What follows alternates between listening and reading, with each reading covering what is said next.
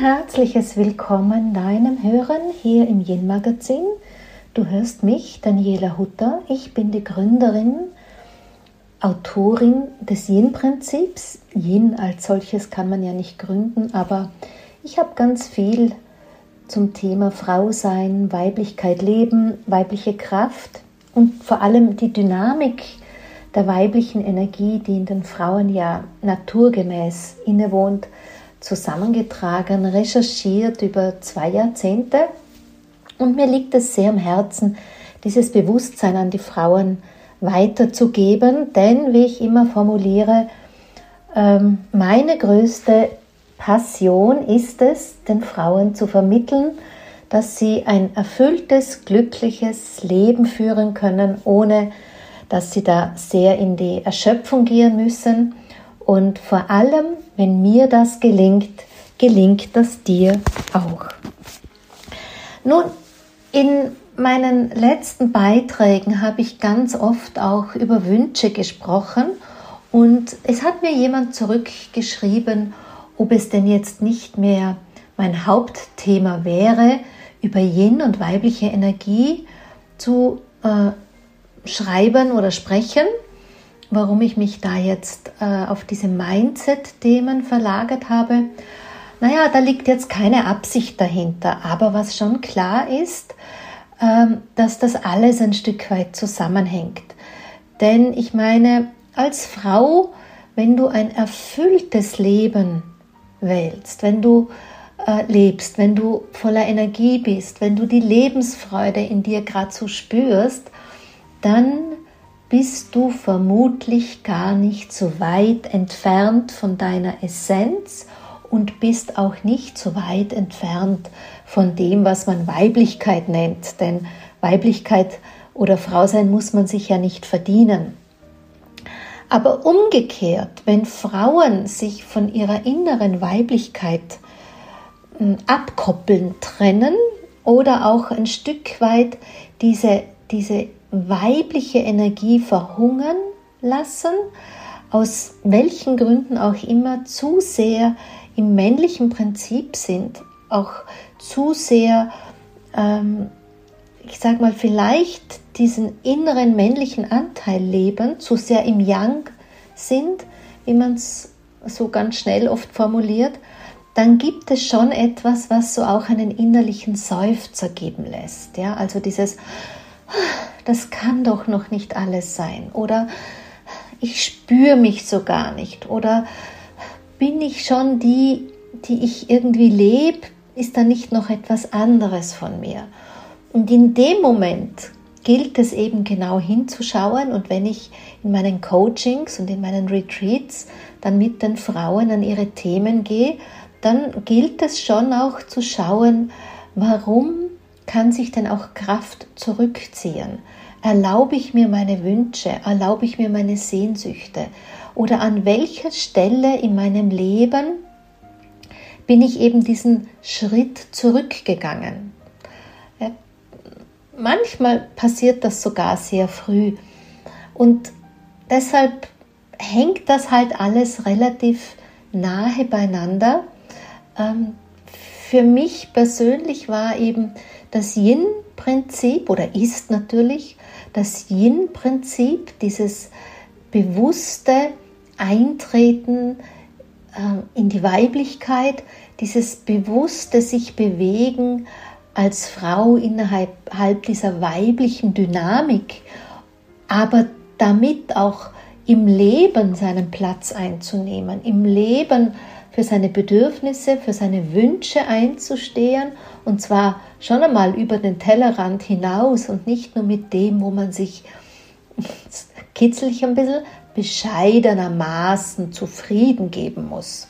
Ja, also da ist für mich das Yin-Prinzip, wenn man so möchte, wirklich der Weg gewesen, der mir persönlich ähm, alle Tore in meinem Leben geöffnet hat, privat wie beruflich.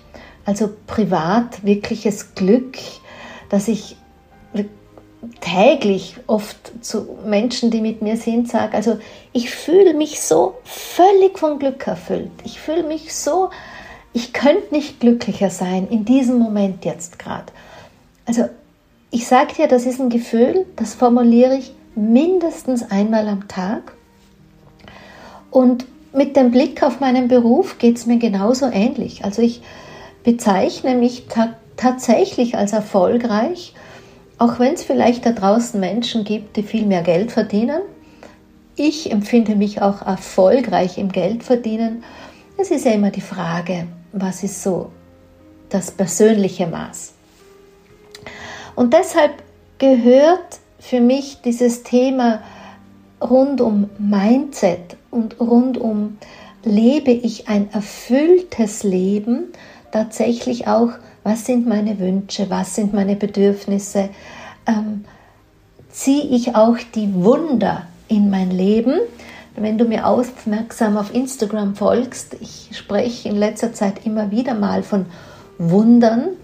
Das kommt daher, weil ich meine Leserinnen ein bisschen kitzeln möchte, dass sie auch über ihre Tellerränder schauen, dass sie auch mal out of the box ihres Lebens hinfühlen und auch wirklich sich mal schauen, welche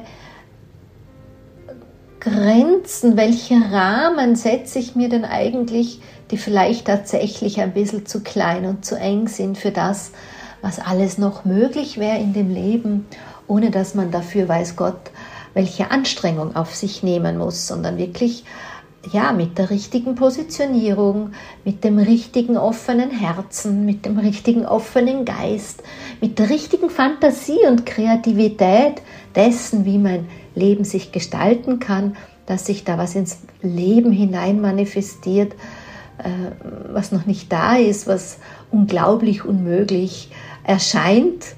Nichts ist unglaublich und unmöglich. Nun, das war so ein bisschen die Einleitung. Ich habe mir ja für heute auch schon ein ganz konkreteres Thema mitgebracht. Das kommt aus dem Dialog von mit mehreren Frauen, gerade so aus den Rauhnächten heraus. Ähm, auch immer dann, wenn man mich mit meiner Familie, speziell mit meinem Mann irgendwo auf Instagram äh, oder Facebook sieht, wenn ich Fotos poste, dann ähm, bekomme ich ganz viele Zuschriften was ich doch für ein schönes Leben hätte, was für ein Glück ich hätte, so einen Partner zu finden. Und ähm, ja. Und dann stehen da ganz oft so Sätze wie, wo mir die Menschen aus ihrem Leben erzählen, immer ziehe ich die falschen Männer an, also meistens sind es ja eben Frauen, immer ziehe ich die ähm, falschen Partner an, sagen wir es mal so. Es muss ja nicht immer das klassische Bild von Mann und Frau sich erfüllen. Wir können ja, es gibt ja vielerlei Beziehungsmodelle. Deshalb einfach sprechen wir mal von Partnerin und Partnerschaft, Beziehung an sich. Oder auch, es ist für mich nie der die richtige dabei. Oder was ich dann ganz, was mich immer ein bisschen schmerzt, wenn die Leute sowas schreiben, wie vielleicht ist eine glückliche Beziehung für mich nicht vorgesehen in diesem Leben, vielleicht ist es ja mein Karma, dass ich allein sein muss. Und wisst ihr, dann sitze ich da manchmal und denke mir zum einen mal ganz schnell und spontan, so ein Quatsch. Ja, und dann denke ich mir oft, ja, was kann ich als Daniela Hutter, als Protagonistin, als Autorin denn ins Leben geben, um diesen Menschen diese Vision zu geben, das Vertrauen zu geben, dass jeder es verdient, glücklich zu sein, dass jeder auch ähm, es verdient, ein erfülltes Leben zu führen in, das, in einer Beziehung eben auch. Denn davon bin ich tatsächlich überzeugt, dass es schon auch vorgesehen ist. Denn schauen wir mal in die Natur, hier ist alles in Polen sozusagen auf diesem Planeten hinterlegt, Yin und Yang, männlich und weiblich, also ich und du. Und ich glaube, auch da der Mensch ja ein soziales Wesen ist, der Mensch ist per se nicht ein Wesen, der fürs Alleinsein gemacht ist. Wir, wir gehören in die Gruppe, wir haben das Bedürfnis nach Zugehörigkeit, wir haben auch das Bedürfnis nach einem Stamm, das weiß man aus der Volkskunde, aber das nützt man ja auch im Marketing zum Beispiel, da lernt man das auch. Ähm, wir fühlen uns einfach wohl unter Gleichgesinnten und deshalb, wenn du diesen Wunsch, diese Sehnsucht hast, dann glaub daran, dass es auch für dich vorgesehen ist, das zu leben. Nun, konkret hin zur Frage, was könnte es denn sein, dass das mit der Beziehung und der Partnerschaft nicht funktioniert? Allem voran weiß ich aus meiner Arbeit eben mit Frauen, mit den Frauen, dass für ganz vieles, was uns später im Erwachsenenleben ähm, in irgendeiner Weise blockiert oder begrenzt, einfach unsere Kindheit ist. Und es ist halt einmal so, dass unsere Väter ein frühes Rollenbild des Männlichen für uns ergeben und dass auch unsere Mütter ein frühes Rollenbild für uns sind, wie wir denn ähm, im Leben uns ausrichten unter Umständen, wo unsere Werte sind, was wir wollen, was wir nicht wollen, was wir ablehnen, vielleicht auch. Und ganz oft ist eben all das im Unterbewussten. Du hast bestimmt schon vom Eisbergmodell gehört.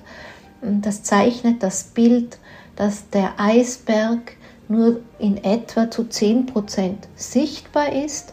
90% eines Eisbergs sind unter dem Wasser, heißt für das Auge nicht sichtbar. Und diese Metapher dient eben auch für unser Bewusstsein und unser Unterbewusstsein. Unser Bewusstsein ist sozusagen über den Verstand nur zu 10% greifbar und die anderen 90% hm, sind irgendwo nicht direkt, auf das können wir nicht direkt zugreifen, Ganz vieles dümpelt, so sage ich mal, ewig im Unterbewusstsein. Auf einen weiteren Anteil können wir mittels verschiedenster Techniken, die ich ja auch im Coaching bediene oder in meinen Seminaren, Retreats weitergebe, können wir äh, auf einige Anteile unseres Unterbewusstseins zugreifen, die ins Bewusstsein holen und dann schauen, wenn das eben Aspekte sind, die uns nicht äh, dienen, die uns nicht dienlich sind, dass wir diese verändern, wandeln, transformieren können. Dies als Verständnis zu deinen Beziehungsthemen. Also wir können aus der Beziehung zu unseren Eltern in unserem Unterbewusstsein einiges abgelegt haben, beziehungsweise können unsere Eltern in der Beziehung zu uns die Ursache sein, dass wir uns auch bestimmte Handlungsmuster angelegt haben, wie wir denn so sind in unseren Beziehungen und Partnerschaften. Das geht manchmal auch über, also nicht nur manchmal, sondern ganz oft auch über die ähm, Beziehung innerhalb einer Partnerschaft hinaus. Also das kann gut sein, dass du dich selbst in Freundschaften auch so erlebst zum Beispiel was eine Verlustangst oder so betrifft. Ja, also da gilt es mal als erstes hinzuschauen, vielleicht, wie war denn das? Und jetzt spreche ich wieder die Frau an. Wie war das bei dir, als du ein kleines Mädchen warst? Wie war das mit deinem Vater? Ja, und ich meine jetzt die ganz normalen Beziehungen. Hm, da muss jetzt nicht unbedingt ein also hoffentlich kein Missbrauchsthema sein. Das gehört ja wirklich in die Heilungsarbeit der Traumen. Ich spreche jetzt von, frei von diesen Traumaarbeiten in dem hier. Da müsste man vielleicht dann schon in einem Einzelgespräch tiefer schauen. Aber auch da, wo wir mal, naja, so die durchschnittlichen Tochter-Vater-Beziehungen haben, gilt es einfach mal zu schauen, wie waren denn äh, wie war es denn damals mit dem Vater? Denn immerhin ist er sozusagen die erste Person gewesen, als es um Männer geht. Ähm, viel, also ich bei mir zum Beispiel, ich habe meinen Vater vergöttert. Ja, ich kann mich erinnern, als, dass ich als sehr kleines Mädchen ähm, dem Vater die Hausschuhe gerichtet habe, als er von der Arbeit nach Hause kam. Und er ganz pascha hat sich das ähm, auch gut gefallen lassen und hat mir dann ähm, ja dieses, diese Anerkennung und Liebe damit zuteilkommen lassen. Und es wundert dich vielleicht an der Stelle gerade nicht, wenn ich dir jetzt da erzähle, dass mein erster Mann 20 Jahre älter war als ich. Also ich habe dann wirklich, als ich mich das erste Mal, das war auch der Vater meiner ersten Kinder, ähm, auf Beziehung eingelassen habe, dass ich hier tatsächlich ein Vaterthema aufzuarbeiten hatte. Aber man muss nicht immer einen alten Mann Entschuldigung an alle älteren Herren, man muss nicht immer eine Beziehung eingehen mit viel ähm, Unterschied an Jahren. Bei mir waren es damals 21, äh, um das zu heilen. Ja, also da ganz entspannt. Also das ist so mal das eine. Ja, viele äh, Mädchen haben viel getan, um ihren Vätern zu gefallen, um Aufmerksamkeit zu bekommen. Speziell, ich sage jetzt mal, so Frauen, die vielleicht jetzt schon so ab 40 ähm, in einem Alter ab 40 oder älter sogar sind, da waren die Männer zu der Zeit hm, doch noch nicht so selbstverständlich für ihre Kinder da, wie die Männer das heute machen. Ich begrüße Papa-Monate, die ähm, eine selbstverständlichere Alltagsbeziehung der Mädchen zu ihren Vätern ermöglicht und man nicht so um Aufmerksamkeit buhlen muss. So, aber lassen wir mal die Väter Väter sein an der Stelle. Das nächste ist natürlich die Mutter auch. Ja? Also auch hier gilt es einmal zu schauen, welches Rollenbild hat denn die Mutter als Partnerin vorgelebt? Wie war denn ihre Haltung zu den Männern? Ähm, da gibt es zum Beispiel in der Generation, die ich aus der Generation meiner Mutter und ihresgleichen kenne. Meine Mutter war zwar relativ jung, sie war erst 18, als ich zur Welt kam.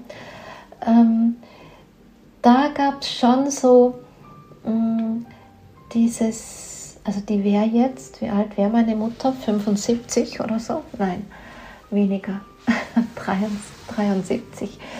Ähm, das, das ist die Generation, wo Frauen schon noch sehr viel getan haben, um den Männern zu entsprechen oder wo es auch darum gegangen ist, überhaupt einen Mann Anführungszeichen zu bekommen oder nicht gleichwertig zu sein, wenn man nicht verheiratet oder verheiratet ist.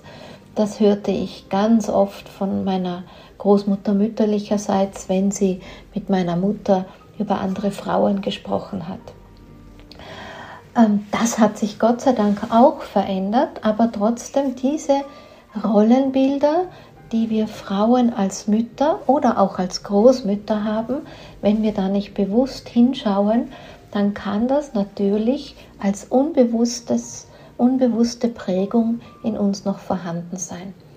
Ein anderer Aspekt, den ich zum Beispiel aus einer meiner Freundinnenumfeld kenne, ist, dass wenn eine Mutter, so eine, also eine Ehe geht zum Beispiel in Bruch, die Mutter bleibt mit den Kindern zurück und da bleibt so eine Widerstandshaltung von, wir brauchen keinen Mann, wir schaffen es auch allein. Ich meine natürlich, Gott sei Dank, aber ihr wisst schon, wie ich das meine, da gibt es auch so eine Widerstandshaltung.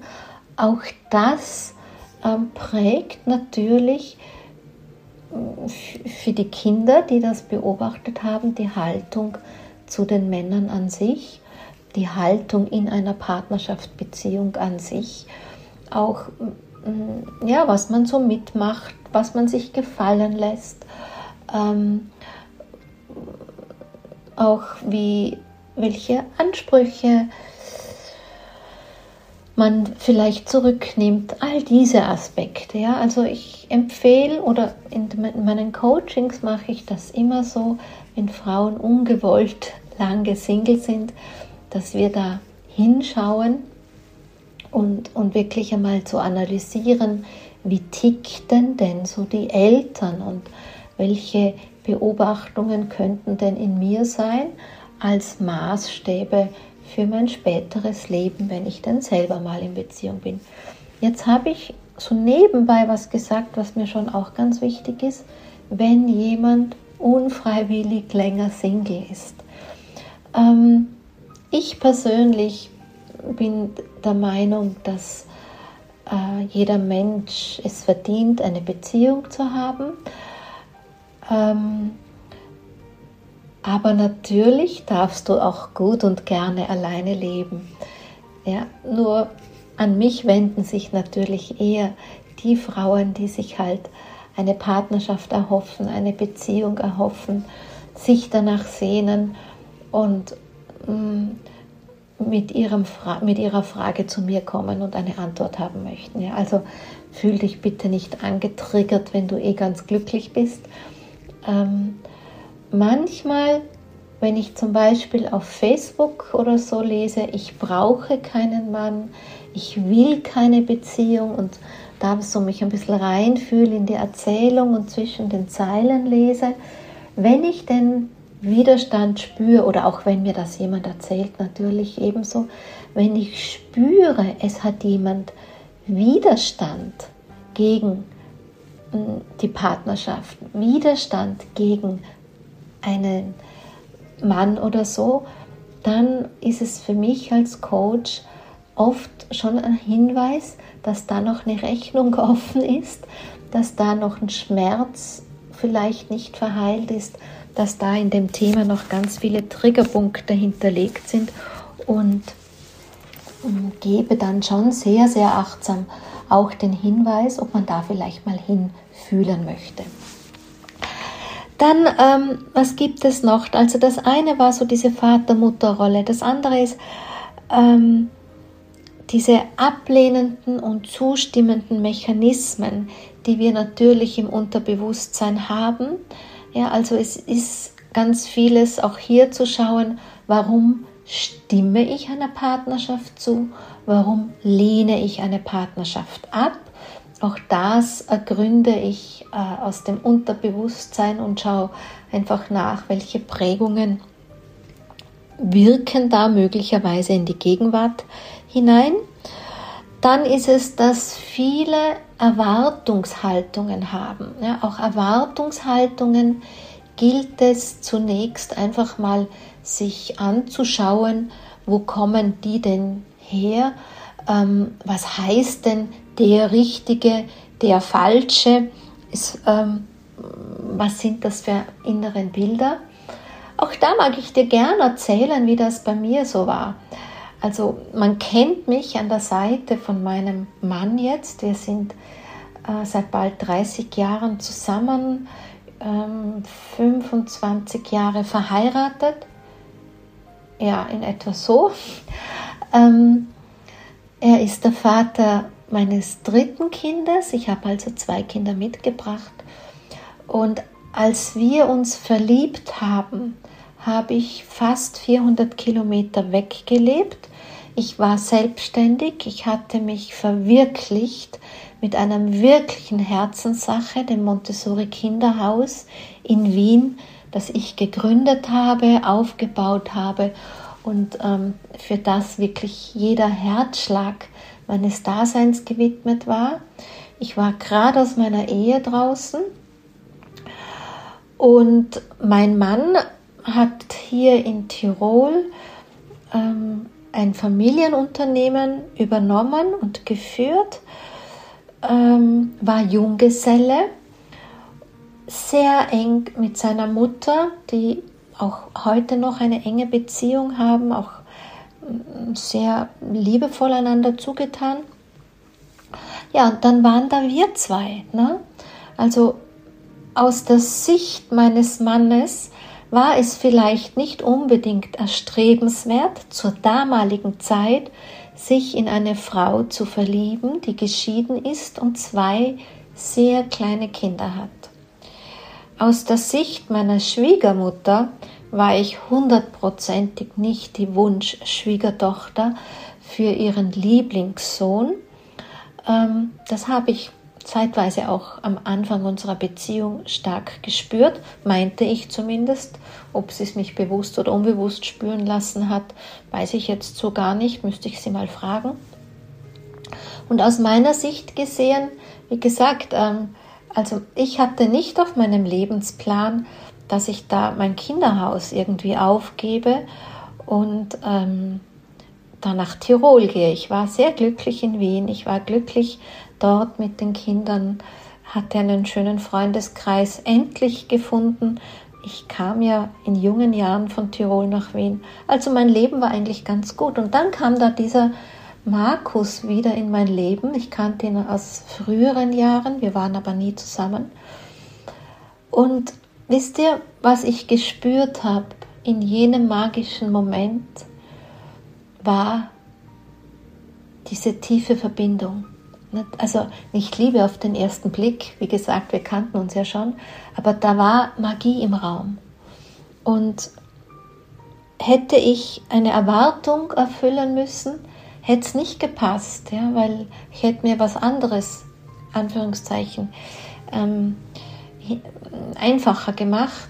Es war ja wirklich nicht so einfach für uns am Anfang. Und ach ja, dieser Junggeselle hatte ja auch eine Freundin, so war es ja noch auch. Und mm, auch er, ich, für ihn, er hätte sich vielleicht auch was anderes ähm, erwartet und zurechtgeschnitzt. Deshalb möchte ich dir da an der Stelle einfach zu sagen, es ist großes Glück, den Partner des Lebens zu treffen, klar, aber es ist eine große andere Sache, sich auch wirklich auf ihn einzulassen. Denn ich glaube, die erfüllte Liebesbeziehung ist nicht nur die Ansammlung von Glücksmomenten oder Glücks, äh, äh, ja, Glücksmomenten, sondern es ist schon dann noch einmal eine Sache der Bewusst, des bewussten sich darauf einlassens, wenn es das braucht, das raus aus der Komfortzone, wenn es das braucht, rein in unsichere Felder. Und ja, in dem Sinne wird es dann schon auch eine Sache der bewussten Entscheidung und eben auch der inneren Einstellung. Denn wenn ich was Sicheres gebraucht hätte, dann wäre ich heute nicht mit diesem wunderbaren Mann zusammen. Also das ist so auch das, was ich ähm, an der Stelle geben möchte. Es ist Erwartungen sind das eine, ja, aber hier wirklich neutral zu bleiben, ist ein großes Geschenk, dass man sich jederzeit auf eine Beziehung einlassen kann. Dann was steht noch einem ähm, Beziehungspartnerschaftsglück im Weg? Natürlich reduziert man es runter, runter, runter, ist es am Ende immer wieder die Angst. Ja, Angst, ähm, vielleicht enttäuscht zu werden, Angst, dass das nicht klappen kann. Ja, aber wie gesagt, aus meiner Geschichte, ähm, die Voraussetzungen, dass es nicht klappen kann, wären möglicherweise größer gewesen, als dass es klappt. Ja? Wenn ich jetzt das rein nach Ratio ab handeln hätte müssen. Dann, wenn aber so eine Angst wirkt, natürlich unbewusst, wenn, wenn wir nicht danach in die Tiefe gehen und uns das wirklich in unserer Dunkelheit diesen Schattenaspekten stellen, dann ist natürlich auch vor jeder ähm, Beziehungs, dass man sich auf eine Beziehung einlässt, ist natürlich immer auch die, die Angst, äh, abgelehnt zu werden. Und mit jeder Ablehnung bietet sich natürlich auch das Thema Selbstwert an. Denn wenn ich schon einen verletzten Selbstwert habe oder einen niedrigen Selbstwert habe oder auch die Tendenz dazu habe, über äußere Geschehen meinen Selbstwert zu definieren, dann kann natürlich eine Zurückweisung oder eine Ablehnung oder ein eine zerbrechende Liebesbeziehung meinen Selbstwert noch weiter runterziehen. Ganz klar, ähm, verhindere ich Beziehung, dann kann das alles nicht passieren. Dann gibt es auch diesen Begriff, was ich auch manchmal höre, ich habe Bindungsangst. Ja, auch da mal zu schauen, was heißt denn eigentlich Bindungsangst? Was heißt denn eigentlich, ich mag mich nicht binden? Was bedeutet denn überhaupt für mich, sich zu binden? Das Aufgeben von Freiheit wird mir da ganz oft genannt. Ähm, aber da, da ich, ich meine, was gibst du denn eigentlich auf mit, ich will frei sein in einer Beziehung? Bin ich unfrei in einer Beziehung? Bin ich nicht selbstbestimmt in einer Beziehung? Ähm, also das sind so Themen, die Selbstbestimmung muss man in einer Beziehung nicht aufgeben. Natürlich gilt es dort oder da aufeinander zuzugehen, den ein oder anderen Kompromiss zu machen, aber man bekommt ja natürlich auch ganz viel ne? mit einer Partnerschaft, Beziehung, kommt ja auch viel ins Leben zurück. Und was auch ist, ein Partner ist schon auch einer, hm, der da deine Triggerpunkte äh, losdrückt, der dich spüren lässt, wo sind denn meine Triggerpunkte. Und das ist nicht immer witzig. Das schmerzt manchmal, das nervt manchmal, aber ähm, die, die, das Vermeiden von Triggerpunkten gelingt uns sowieso nicht. Und wenn ich mir einfach eine Beziehung, Partnerschaft dadurch fernhalte, dann tauchen die Triggerpunkte hundertprozentig in anderen Lebensbereichen und Lebenssituationen wieder auf. Aber ganz klar ist, ähm, ich habe in meinen vier Wänden, wenn ich denn allein lebe, Ruhe vor Triggerpunkten des Zusammenlebens mit einem Partner. Aber das, was es an Triggerpunkten in meinem Leben braucht für meine Persönlichkeitsentwicklung, die werde ich mir nicht fernhalten können, indem ich mir einen Partner fernhalte. Also wenn du dir einen Partner wünschst, hab keine Angst vor den Triggerpunkten ja, und hab auch keine Angst vor Verlust von Selbstbestimmtheit, denn ich denke, in der heutigen Zeit ähm, ist das eine Qualität, die wir natürlich nicht aufgeben. Wir leben nicht mehr eine unfreie Beziehung wie wir das vielleicht noch aus Generationen vor uns ähm, mitbekommen haben oder, oder zu hören. Dann ähm, gibt es ganz oft mal sowas wie Projektionen in einer Partnerschaft, die man dann einfach, wo man dem anderen die Themen in die Schuhe schiebt. Ja, also diese ganzen Erwartungen, diese ganzen Anpassungen, hm, auch vielleicht sogar hm, diese ganzen Ängste, die schiebt man dann dem anderen in die Schuhe, projiziert es auf den anderen, anstatt dass man einfach bei sich selber nachschaut, was sind denn eigentlich meine Themen? Ja, ähm, wo kommt möglicherweise die Tendenz zur Abhängigkeit in einer Beziehung her? Oder wo kommt die Angst vor Nähe her? Oder wo kommt auch die Angst vor oder das Verhalten von zu wenig gesunder Distanz eigentlich her? Ja? Und das nützt es einfach nichts, da uns irgendwie davor zu drücken und damit uns den großen Wunsch eines Partners so zurechtzureden, indem wir sagen, das ist für mich nicht vorgesehen oder ich ziehe den Falschen an oder der Richtige ist nie dabei oder mm, mein Karma wird es wohl sein, dass ich alleine bin. Das nenne ich Opferrolle. Wenn du öfters in meinen Podcasts zuhörst, dann ähm, kennst du ja mm, viele meiner Aussagen zum Thema Opferrolle Opferrolle ist etwas, wo ich nicht in meiner Kraft bin. Und da sind wir schon wieder bei meinem Eingangsthema. Ja, wenn wir als Frauen quasi uns mit der weiblichen Essenz verbinden, dann sind wir auch mit der weiblichen Kraft verbunden. Und weil du ja Frau bist im Zuhören, ähm, alle Männer, die jetzt zuhören, schreibt mir einfach, beschwert euch bei mir. Aber ich weiß, ein großer, großer, großer Prozentsatz sind einfach Frauen. Ja, also wenn du mit deiner Kraft verbunden bist, dann bist du ja in deiner weiblichen Kraft. Ja, und dann will diese Kraft ja sich ausdrücken, dann will diese Kraft gelebt werden. Und diese Kraft wirkt auch für dich.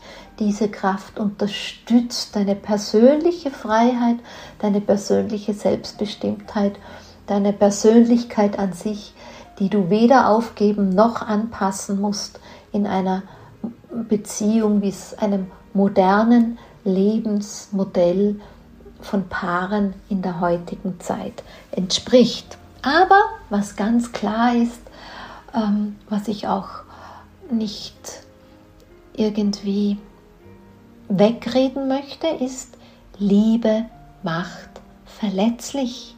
Klar, wenn wir uns öffnen, wenn wir uns in unserem äh, innersten Dasein anbieten, dass man uns nahe kommt, wenn wir den Partner ganz an uns heranlassen, dann ist er auch da, wo wir verletzlich sind.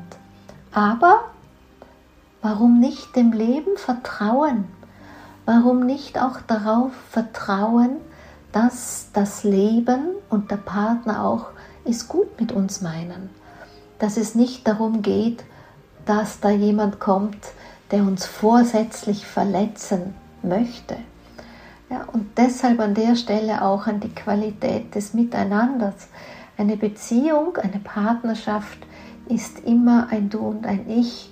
Und auch selbst wenn Verletzung passiert, kann genauso gut Heilung geschehen. Selbst wenn hier ein Schmerz zugefügt hat, kann derselbe ähm, das Seine tun, um ähm, diesen Schmerz auch wieder heilen zu lassen.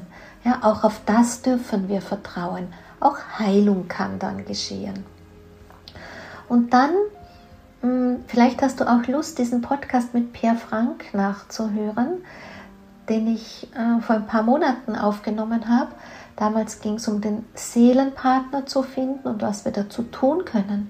Und was ich so als kleines Beziehungsrezept über viele Jahre schon in meinem Alltag habe, ist einfach, sei die Partnerin, die du dir wünschst, dass du als Partner an deiner Seite hast.